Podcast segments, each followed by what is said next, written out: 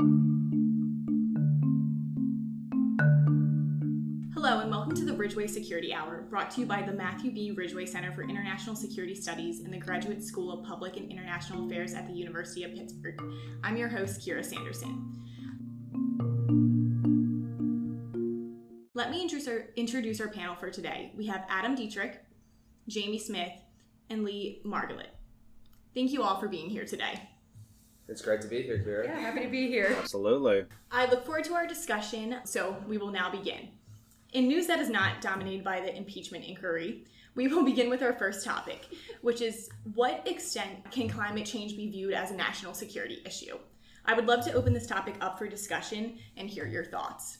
Yeah, so uh, I guess I'll start, Kira. So I guess climate change isn't really necessarily uh, considered a traditional security threat, but I think what we've seen in the past, I would say, a few decades now, is that these climate related events have been costing the US and its allies throughout the world great costs, and that not necessarily it's a we think of it as a direct threat to national security, but it's often the byproducts, uh, such as the strain on resources, the impact to the economy, uh, the displacement of many people, Right, and so I've actually looked at it in the same context as like more forward looking with a national security threat, looking at it with the competition of resources, and also looking at it with the likelihood of more natural disasters. And as they kind of increase in severity, as like climate change has become more of an issue, we've kind of seen in the Gulf and in Puerto Rico with some of the hurricanes, also limits the response time for authorities because when they're so involved with trying to um, alleviate anything that's coming from a natural disaster, that also kind of opens it up for organized crime and things like that. So there are also like many different things that come from climate change as repercussions that aren't typically looked at outside of the actual like natural disaster natural aspect of climate change. Yeah and i would completely agree with everything that the rest of the panel have said. The way i view it when politicians talk about climate change as national security though is a way to leverage domestic policy goals and a domestic policy orientation to a foreign policy credential when most of what the United States can do, we have to set the standard first by reforms at home before we can leverage that abroad. I completely agree with you, Adam. Uh, and the interesting thing about like this particular problem is that yeah, the U.S. might uh, be well situated to lead, but obviously, I think the politics at the time of uh, recording this podcast don't really match up to maybe what is needed, and also the unique thing about uh, looking at climate change as a national security issue is that it is truly a multilateral effort. Is that the U.S. or other powers across the world cannot the burden of fighting climate change, especially in the national security context, on their own backs. It really takes sort of like a team effort amongst the international community.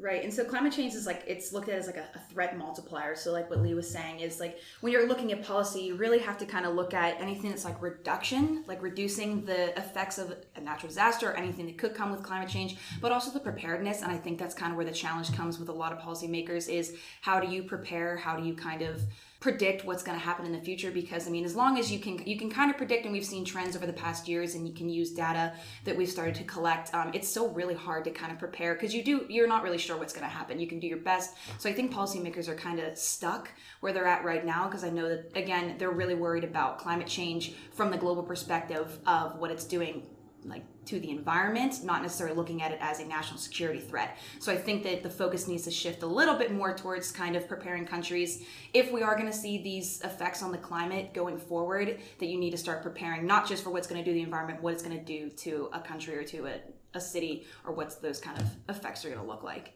I completely agree. As climate change starts having an effect on like human life and like human populations, it demands much more urgency and once you start thinking of climate change as national security, it kind of brings in other norms uh, within the international community. Like you could look at the fires in the Amazon rainforest and Bolsonaro's ineffectiveness or unwillingness to respond. If we treated climate change as national security, would the responsibility to protect be invoked? Could other countries come in to fight the fires without Brazil's national will with them? Uh, it, it brings in a lot of questions that we really haven't addressed yet. No, also, uh, especially within the security space, is that the melting of Arctic sea ice, I think they estimate by 2050, I believe, maybe sooner, uh, given the maybe current projections, is that the Arctic will be free of ice for three months out of the year, which Yeah. is has never happened in human history.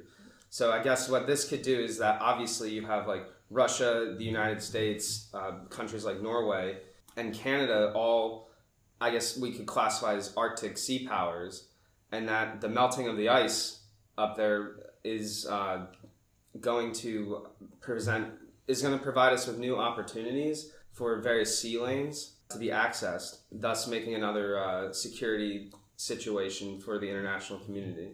I totally agree with Lee. So I actually, for Professor Grauer's class, um, so my last policy memo, I actually wrote on this exact thing. I wrote on Arctic policy and what it would look like going forward. So Lee's completely right. So, and that opens up a whole new world of problems when you're looking at all those different countries that have access to the Arctic when the ice melts during the year. So now, if you're, it, it's usually closed off with ice. So now you're looking at how do you kind of create waterways or create boundaries for countries who owns what because it's never really had that problem because it's always been covered with ice. So you're now adding a whole nother layer of like, so there's like a good like five, six, seven countries that kind of lay claim to that area up there. So Russia and the United States kind of really having the majority of it, but there are other countries that kind of touch the Arctic that would want a piece of the natural resources when they're open, when the ice isn't there, um, and just the land space and the waterways for either trade or for military use or for whatever that they want to use it for. Let's not forget that China has declared itself a near Arctic power and has got observer status on the Arctic Council. It clearly is making a play for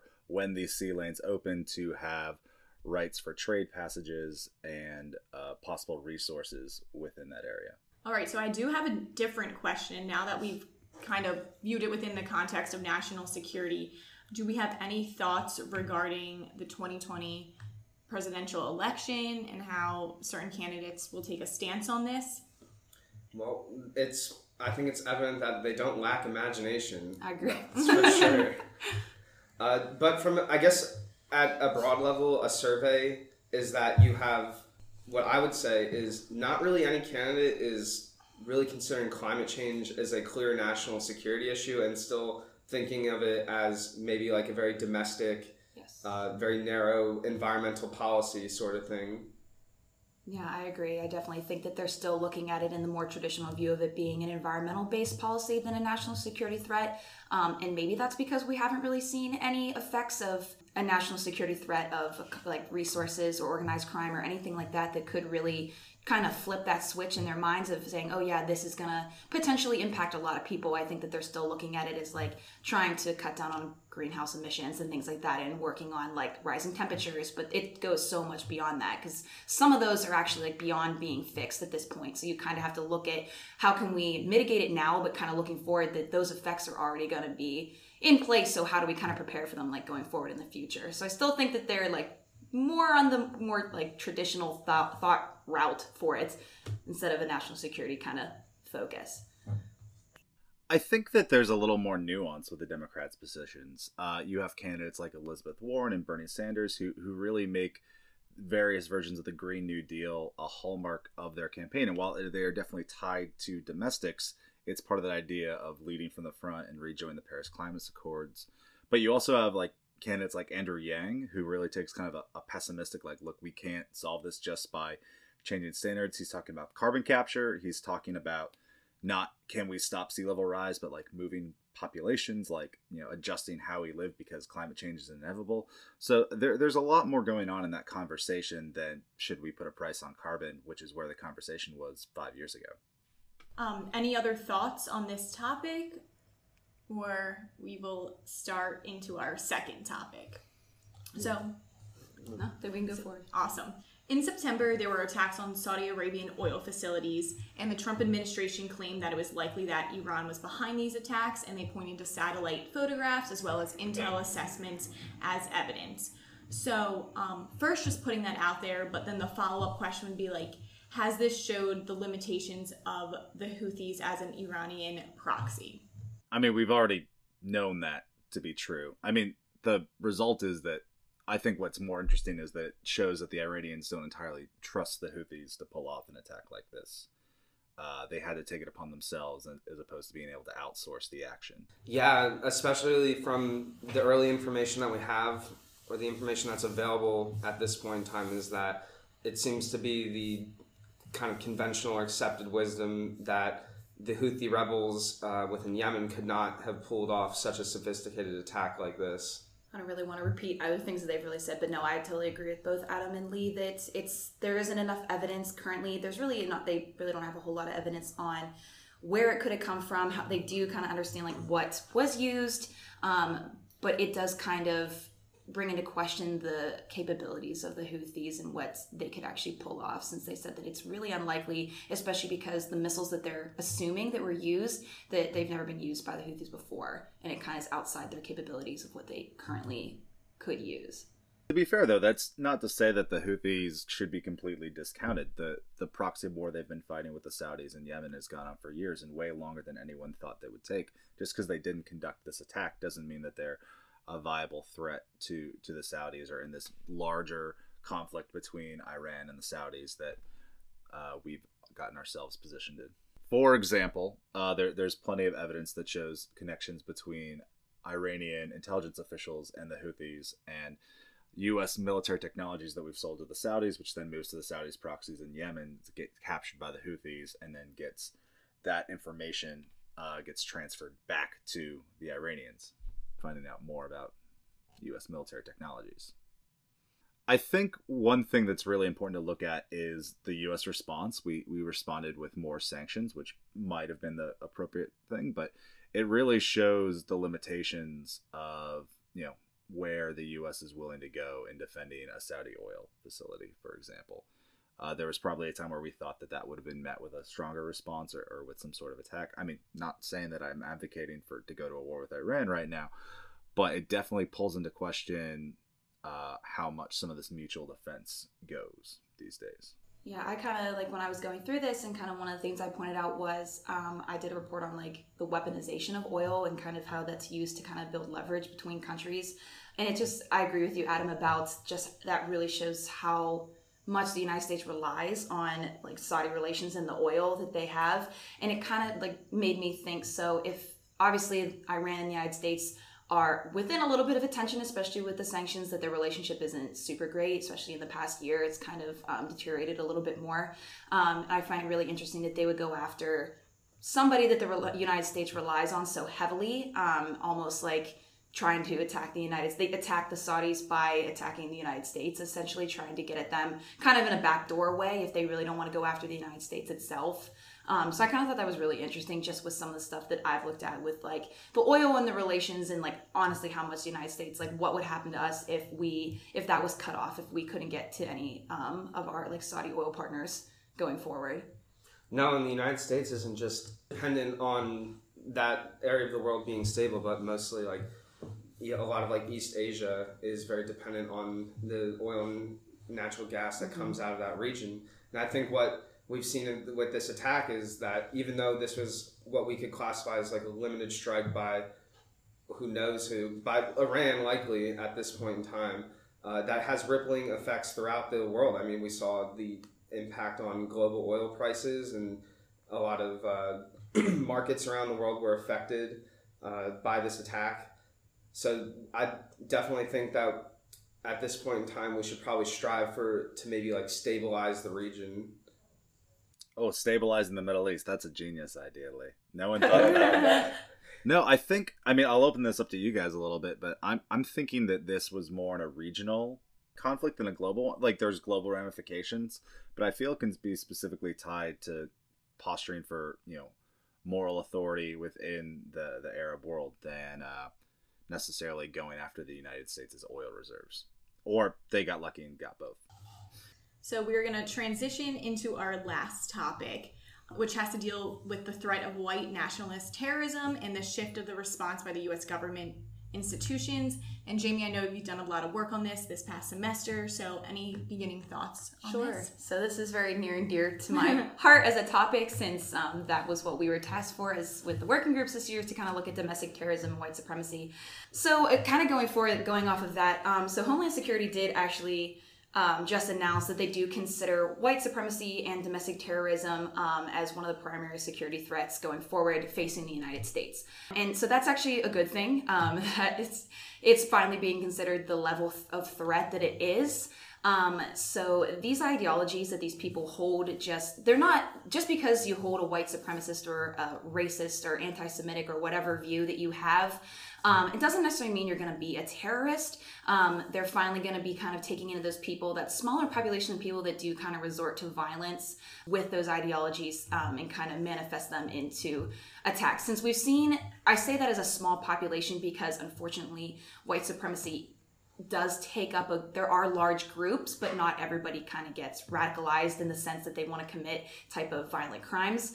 Um, so as we can see with like el paso that was a single shooter um, even here in pittsburgh so robert bowers did that on his own. That was one person that kind of carried out that attack. So a lot of these people kind of become those lone actor type terrorists um, and so they're kind of putting this now at the level of addressing um, islamic terrorists. So white supremacist terrorists generally use the same tactics that's the same type of radicaliz- radicalization ideas using the internet um, and type ideas that Islamic terrorists do. Um, however, it just doesn't seem like it takes the precedence because obviously we've seen 9/11 and we've seen such a precedence put on like Islamic type terrorists and Al Qaeda and those type of radicalized ideologies when the ones that are kind of just in your own backyard to say are just as dangerous when somebody is trying when you're so hateful towards a group of people that is very dangerous and it can really harm a lot of people and sometimes there are a lot of cases where they kind of don't have a reason they just hate a group of people and they want to hurt a lot of people and do a lot of damage. So hopefully I get to come back and talk to you guys either at the end of this semester or the end of the year and go back over this because we'll be uh, hopefully giving you a lot more information um, once we do our project for the FBI this year too. No, that's uh, that's some really cool work. Curious to know, like, given all the uh, literature out there in regards to like Islamic uh, extremists or who become terrorists, do we have maybe like sort of a profile right now of what we consider maybe like the average uh, white nationalist might be, or who is this Um, person? That's a good point. So, at least from what I've looked at, is most of these people are between the ages. They're usually young adults, so they're usually in their 20s or 30s, um, and they've pretty much had these ideologies for a while, or have had something kind of in their life that has sparked this type of hatred. And just for the example, I'll use the El Paso shooter. So he wrote his manifesto and posted it online so people could read it, and he was more of like the great replacement theory, which is an anti immigration type mindset. Um, and he said that his attack was in response to the influx of immigrants in Texas. Um, and so that was where he kind of came from. Um, so you're looking at people that are kind of more on the like outskirts of society, a little bit more outcast. They're usually young, they're usually educated. So there's this idea that those people are, are stupid or just because of their ideologies. These are generally very educated people. Um, and you kind of look at a lot of like, the far right kind of ideologies. These are politically motivated motivations and attacks. And so they are here to make a point. So they do, and I'm obviously not condoning for it, but they do know what they're talking about. Like they do try to back up their thoughts and the rationale behind it and with policy and things like that. So their hate is rooted in knowledge, as obnoxious as most of their views can be, um, it's tough to build a true profile because you really don't know. It's a lot easier to kind of, there are some commonalities over um, attacks we've seen even in like the early and late 90s that we kind of forget about a little bit, like the Oklahoma City bomber and things like that. But they're generally young, generally are educated, generally are isolated. So that is at least like the three kind of common things. But we also kind of see that with homegrown violent extremists um, and people in the United States that kind of adopt Islamic ideologies also. I feel like another thing about, uh, I guess, particularly like domestic, like white nationalists uh, who might commit terror, who might commit terror acts, and how we might need to like shift our thinking is that like, as U.S. citizens, the privilege and the rights that are afforded to us by the Constitution, and this is some an idea that we often like need to wrap our heads around because at least our intelligence agencies that uh, collect intelligence on foreign threats to the United States, it's difficult because you have to go through a lot of procedural and legal means to collect information on American citizens. No, 100%. And unfortunately, a lot of these groups are legal. Um, and so, as long as they don't kill anybody or really severely injure anybody, um, protesting um, and things like that is completely legal. Um, owning weapons is completely legal. Um, and so, that is what kind of really makes it dangerous and what is really so hard about trying to prepare for different attacks or because you really don't know. You don't know what's going to make somebody snap. And Um, unfortunately, even in things like Charlottesville, like that wasn't supposed to happen. Nobody was supposed to get hurt. It was just supposed to be a rally, and unfortunately, somebody did get killed. Um, so that's where the violence kind of escalates. A lot of these groups really aren't rooted in violence, but some of them are, and they do kind of um, take to drastic measures to get their, their point across. But I think what we're seeing here is we're, we're seeing a double standard emerge between like two ideologies that are hateful that have these connections, but one gets incredibly scrutinized uh, whereas the other gets this pass because oh you know oh it's domestic oh it gets covered.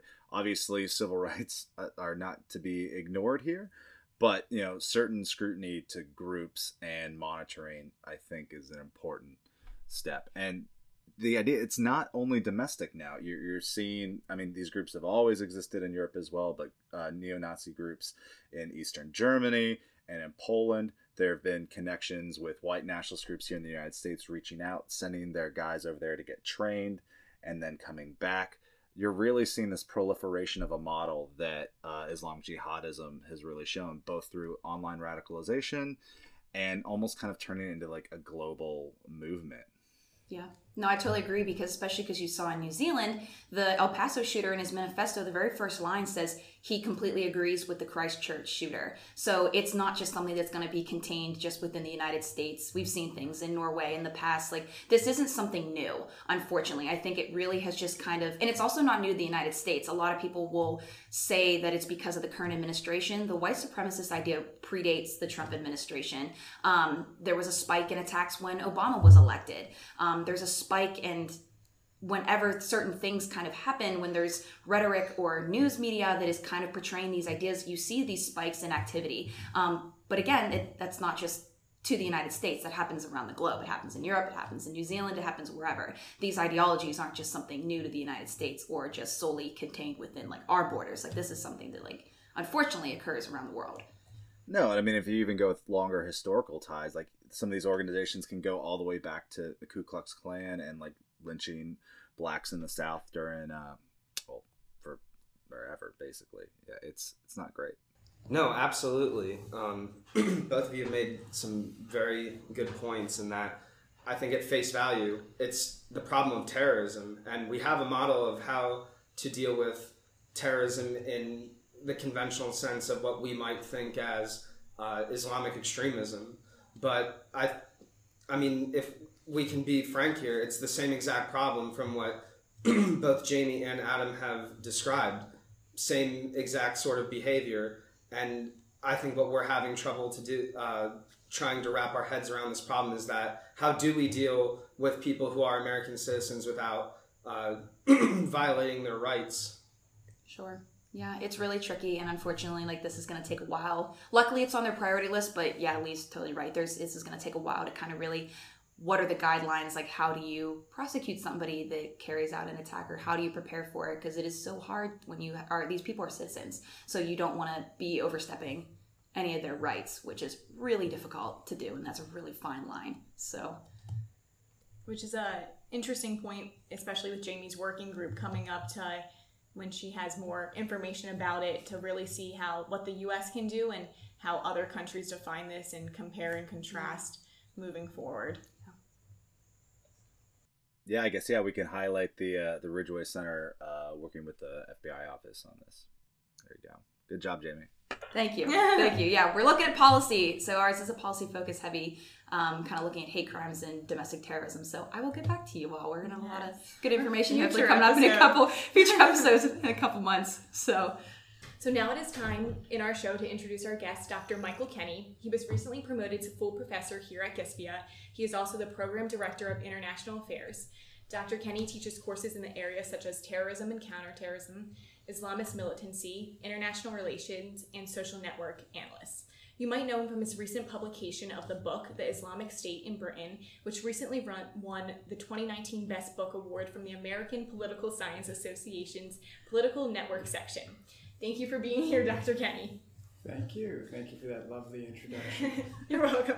So, I hear you have some exciting news to share with us this morning. So, congrats on the publication of your paper with the Commission for Countering Extremism. Can you tell us more about this paper? Absolutely. So, this paper is essentially a 20 page version of the book. Um, it's also an updating of the book because I include a number of um, things in the paper that came out that developed after the book was first published in October of 2018. So, for example, after last October, it started to um, emerge publicly that the group was making a comeback of sorts. So, I talk about some of those issues in the paper.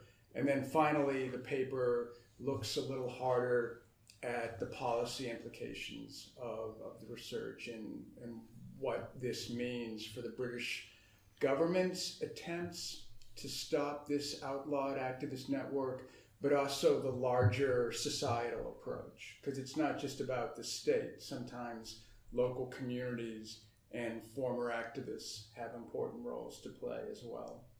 Awesome. Thank you for letting us know. And then we're going to go ahead and dive into the questions. So, the first one is um, let's discuss your conclusion on the process of radicalization and the result of de radicalizing.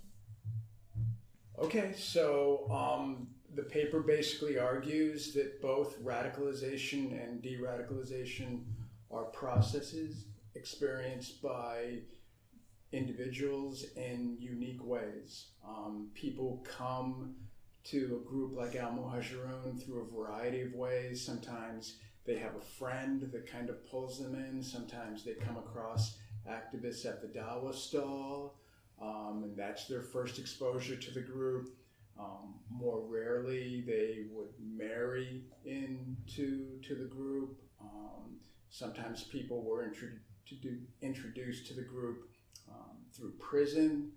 Um, oftentimes, first exposure would have taken place online through the internet because the group used to be very active in um, publishing their, their lectures uh, and other activities in different websites. Um, similarly, leaving Al Muhajirun is also a process. Basically, what happens with this group is young people come in, uh, typically as teenagers, mid to late teenagers they participate enthusiastically for several years. They eventually tire of it. Um, they kind of grow out of it a little bit and they, they move on to their lives. So turnover uh, has always been quite high in this group. Um, your, your typical person will come in, participate for a few years, and then gradually move on significantly without escalating to violence. Unfortunately, you also have the flip side of the coin, where over the years, a number of activists and former supporters have escalated to violence, and they've participated in terrorist plots and attacks both within Britain and outside of the Britain, outside of Britain, and then more recently, after actually before the Khilafah was declared, but it picked up afterwards, a number of former activists um, made hijra or immigrated to join the Islamic State in Iraq and Syria. Um, most of them were actually killed over there. Uh, at least one person in my sample that I know of returned to Britain, but most people in my sample that went over to Iraq and Syria to fight for ISIS um, died doing so, or their whereabouts are no longer known. Thank you. And then can you tell us more about your community level engagement proposal? The last part of the paper looks at, um, you know, what can we do uh, to try and contain this group. And I start by discussing the government response. The government response in Britain uh, and other Western democracies, I should add, is typical in the sense that um, they want to come up with new laws new laws to try and stop this problem. And you kind of see that as part of the impetus behind this larger push towards extremism, this larger conversation that they're having in Britain right now. And this commission is deeply involved in that conversation. And what I've seen in my research over the years is that every time the government cracks down on Al Muhajirun and comes up with new laws to try and combat it, it has an impact on the group. Um, but it never succeeds in destroying the group. And so, what I'm arguing in the paper is that the British government needs to recognize that they might have reached the limits of its more kinetic approach in terms of coming up with new laws to just eliminate the network. I think we need to see a stronger push for local community engagement as well as more emphasis on the positive role that could be played by former activists. Um, I interviewed a number of people. A minute ago, I was talking about the turnover in this group. And so, one implication of that high level of turnover, there's a lot of people walking around in Britain who used to be involved in it, have kind of moved on with their lives. I interviewed a number of them, they're part of the sample. And drawing on those interviews and the experiences that I had and, in um, interacting with those people, came up with this idea that we need to involve them more in counter narratives. Um, there's been a lot of work in Britain on what we used to call here CVE or countering violent extremism. Over there, they call it prevent, among other things. These terms have become really politicized in both countries. They raise the temperature, people get upset um, talking about them because there's, there's a lot of different factors that go in. But in the paper, what I'm arguing is Britain has this resource. Former activists who were involved in the group who left and have not radicalized into violence. We need to draw on those people because they're the experts on this group. They can help the young kids that are gravitating towards groups like Al Muhajirun they can help them understand what it's like to go through that and what it's like to emerge from it because they lived it. You know, they did it. They know the narrative, they know the experience, and they can speak to the problems that they had when they were activists. Let me just give you one example. Being involved in a group like Al Muhajirun is an all consuming experience. It takes over your life you dedicate your life to the goal of establishing the Khilafah or the Islamic State.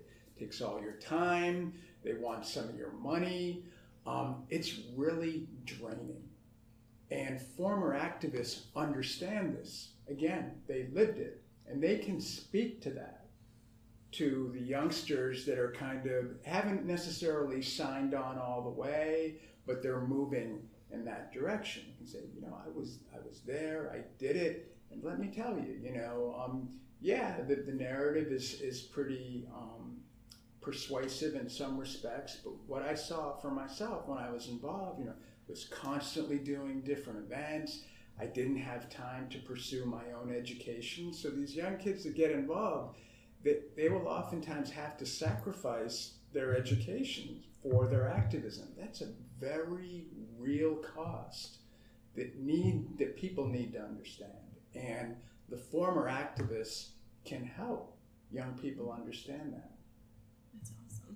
And then moving on to our third question, is there a greater radicalization threat online or in-person networks? And I know you've touched on that in previous questions, but Sure. Well, one of the findings from from the book on which the paper is based is um, that actually sometimes we make too much of online radicalization.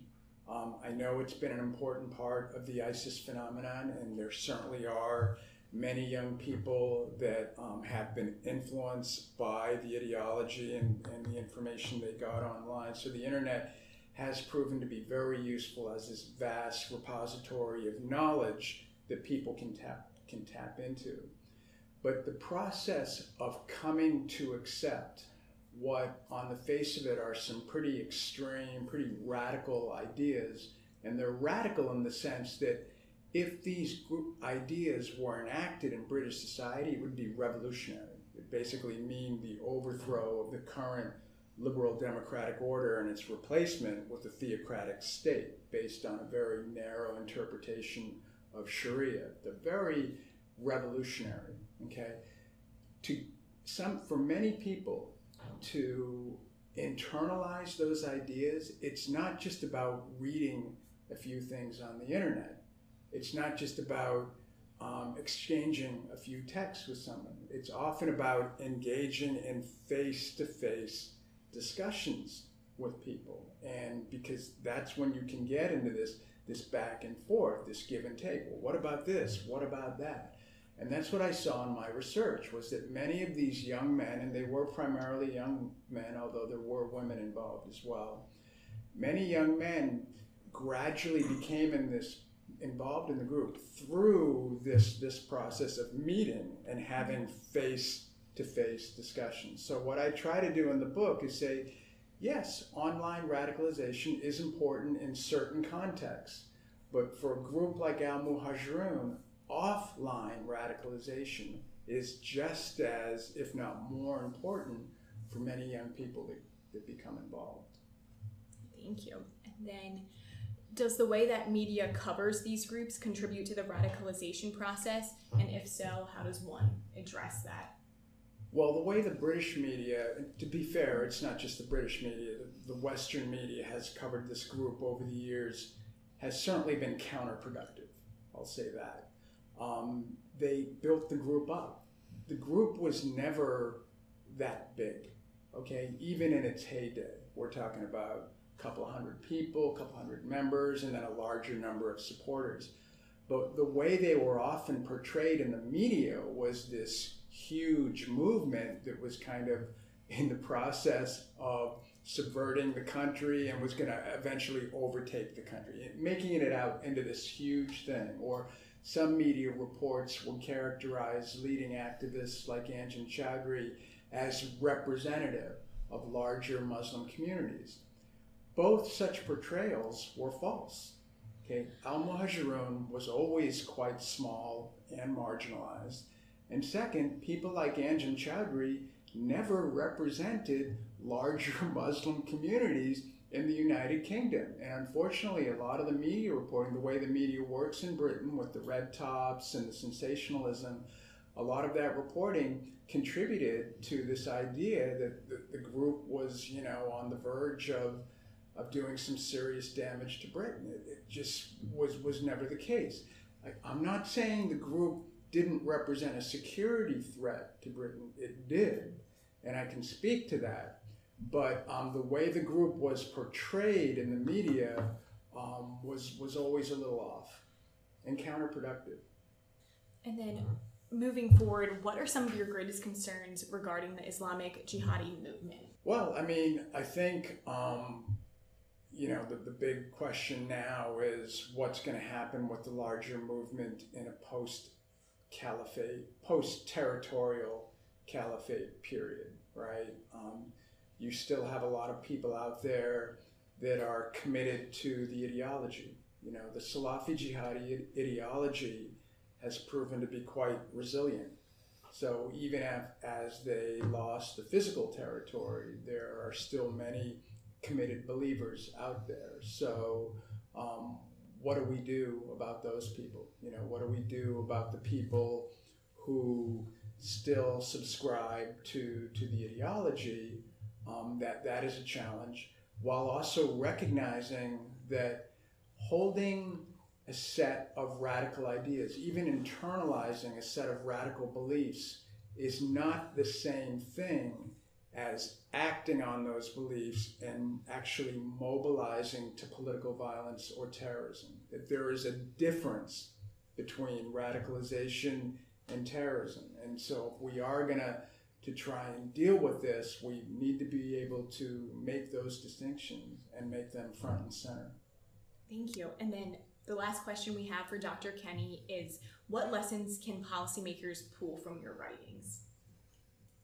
Well, um, one lesson that I hope that, that people can pull from it is that um, Al Muhajirun has been um, portrayed in a certain way for, for many years. They've been demonized, they've been sensationalized. So, one lesson that I hope we can pull from this research is moving beyond the demonization, moving beyond the sensationalism to, to really try honestly and accurately understand this group and what it was trying to do. I think that's the first step. And then beyond that, I think some of the things I talk about in the latter part of the paper, you know, um, involving local communities, and increasing the role of former activists. Um, I think those are things that I would really love um, policymakers to take a closer look at. Sometimes less is more. And what I mean by that, sometimes just creating a new set of laws uh, isn't necessarily the answer. You know, the, the British government has a lot of resources already at its disposal. Um, if it can tap into those resources better, then I think that will help. Awesome.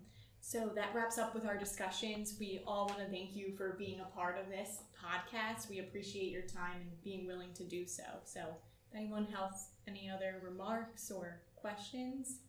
I have two. Well, they're both probably hopefully really simple. Um, so then, are you hoping to involve the activists? Are you hoping then that that will decline the involvement with like younger people, or do you think it could potentially be if you start using activists, are they going to encourage younger people? Is that is your hope that involving activists with local governments and using them as a resource to kind of cut down on the influence that this group has on, especially like the younger population in Britain? I think that that's a great question. So we have to distinguish activists from former activists. Okay. Right. So the activists, in my mind, are the people that are still involved, Mhm. right? The people that are still doing the Dawa stalls or the street preaching, doing the protests, although they've kind of moved away from that. But they are very much committed to the ideology and they share the same goal, which is to create the Islamic State in Britain. They've always been pretty upfront that that is their goal. I don't think those people should necessarily be involved in, in the sort of effort that I'm talking about. Um, I think I'm talking about former activists, people that were involved with the group and that through their own journeys later moved away. And they didn't just move away. I'm, I, disengagement isn't enough because you have people in Britain that have disengaged from the group but sub- still subscribe to the ideology. You wouldn't necessarily want those people Yeah, involved sure. either because that, I think, gets to your concern Right. that you're raising.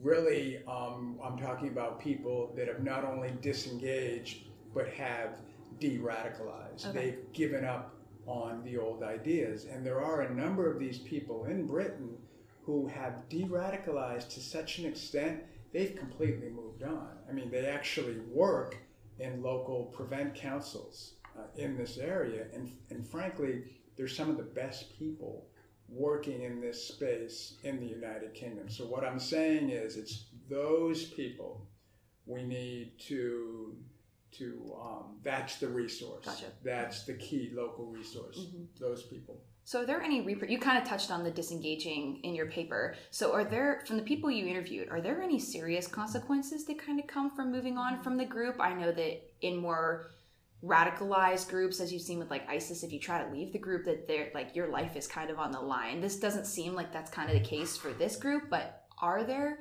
any type of serious repercussions from leaving? Sometimes what happens is that the group would put people under psychological pressure to try to get them from leaving. So if they know that you're moving towards leaving, you're moving towards exit, or they know you're on the fence and you're seriously questioning some of these ideas, they would say, Hey, come on, what are you doing? You've been given this obligation. It's incumbent upon you. You Mhm. can't stop now. You're going to burn in the hellfire. Might call them up, you know, try to put pressure on them. But I never heard of a single case of anybody being like physically threatened or physically hurt in any way for leaving the group. Gotcha. Keep in mind that turnover has always been high Mm-hmm. they're used to people coming and going all the time. People just they come in, they go to a few dawa stalls, they go to a few meetings, then you don't see them, right? Sometimes those people might come back, sometimes they don't. It's very fluid. So I never saw anything in my research like you might expect when you think about these this type of group. Um, but I never saw anything to suggest that anybody was physically harmed or, or threatened. I think the most extreme case was there was a guy who left who claimed that the group married his sister to a long-standing activist. and that caused long term problems for he and his family. Okay. That was the most extreme thing I heard of, but ne- never anything physical. Awesome. Thank you. Yeah, definitely. Yeah, Dr. Kenney, one thing that you said that really struck me is the role that the media plays in building up these groups is that you kind of touched on that they overstated the threat that Al Muhajirun uh, plays in presenting like a national security threat to Britain. I'm curious to know, do you see any parallels with the U.S. media in the way they might cover terrorism? Sure. I mean that that is a, um, a common dynamic with media reporting when it comes to things like violent extremism and terrorism. Um, it's just so easy to exaggerate the threat, and I think it sometimes happens unintentionally. You know, because a, a real world attack will happen and it's a terrorist attack. You know, it's, it's, an act of political violence that is designed to freak us out. That's the whole point, right? And the media has a role to play in reporting what happened in that attack. Um, but through that process, it's just very natural for exaggeration and hyperbole to come into play, and people are understandably upset.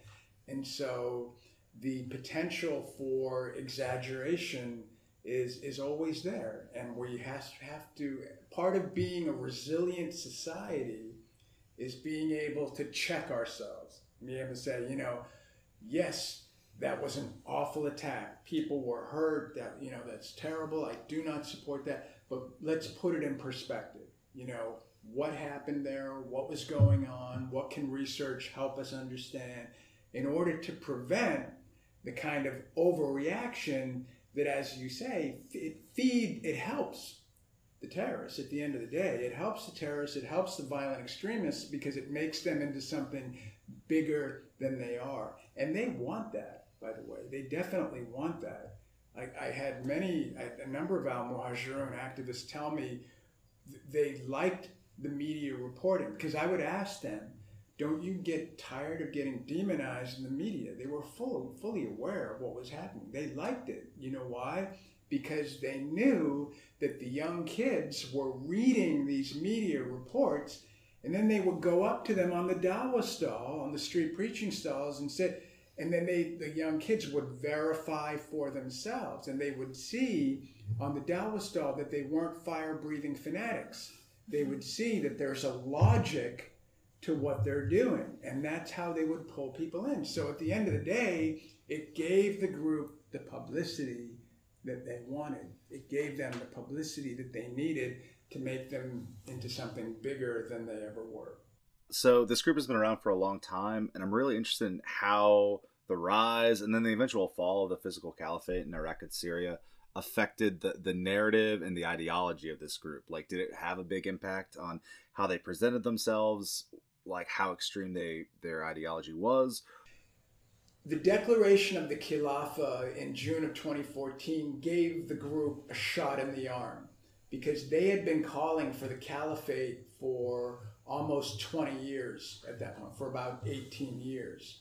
So they saw it as a blessing, so to speak. This was, it was a validation of their mission and a number of activists decided to accept the call and, and go join and try to help build the, the caliphate. They felt like, you know, we've been trying to do this in Britain, it's not going so well, I'm going to go overseas and do it.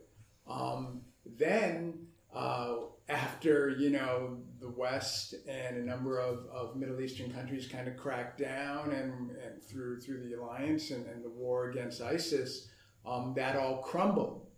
And I was able to interview people after that all happened, and I was asking them. So when I say people, I mean people, um, activists that are still involved in the network formerly known as Al Muhajirun. And I would ask them, you know, has this shaken your faith at all in, in the ideas? And they would always insist no. No, I mean, the, the ideas are the same, the, the ideology is the same. Um, it's going to happen. It's going to happen sooner or later. And another thing that's important to remember about this group is it's one thing to try and create the conditions for the Khilafa in the here and now, and but that's not the ultimate reward. The ultimate reward comes on your own day of judgment when you stand before your Maker and He's going over the list of what you did in your lifetime.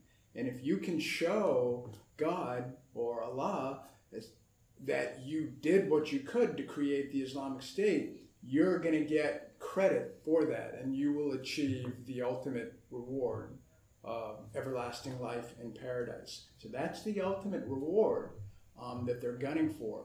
Whether or not the Islamic State um, still exists as a territorial entity, they're still going to get that other reward when they face their maker on the day of judgment. That's how they see it. So, so that wraps, wraps up our interview today with Dr. Kenney. Thank you to Dr. Kenney for being here and our panelists, Adam, Jamie, and Lee. And we look forward to having you here next time with us for the next episode.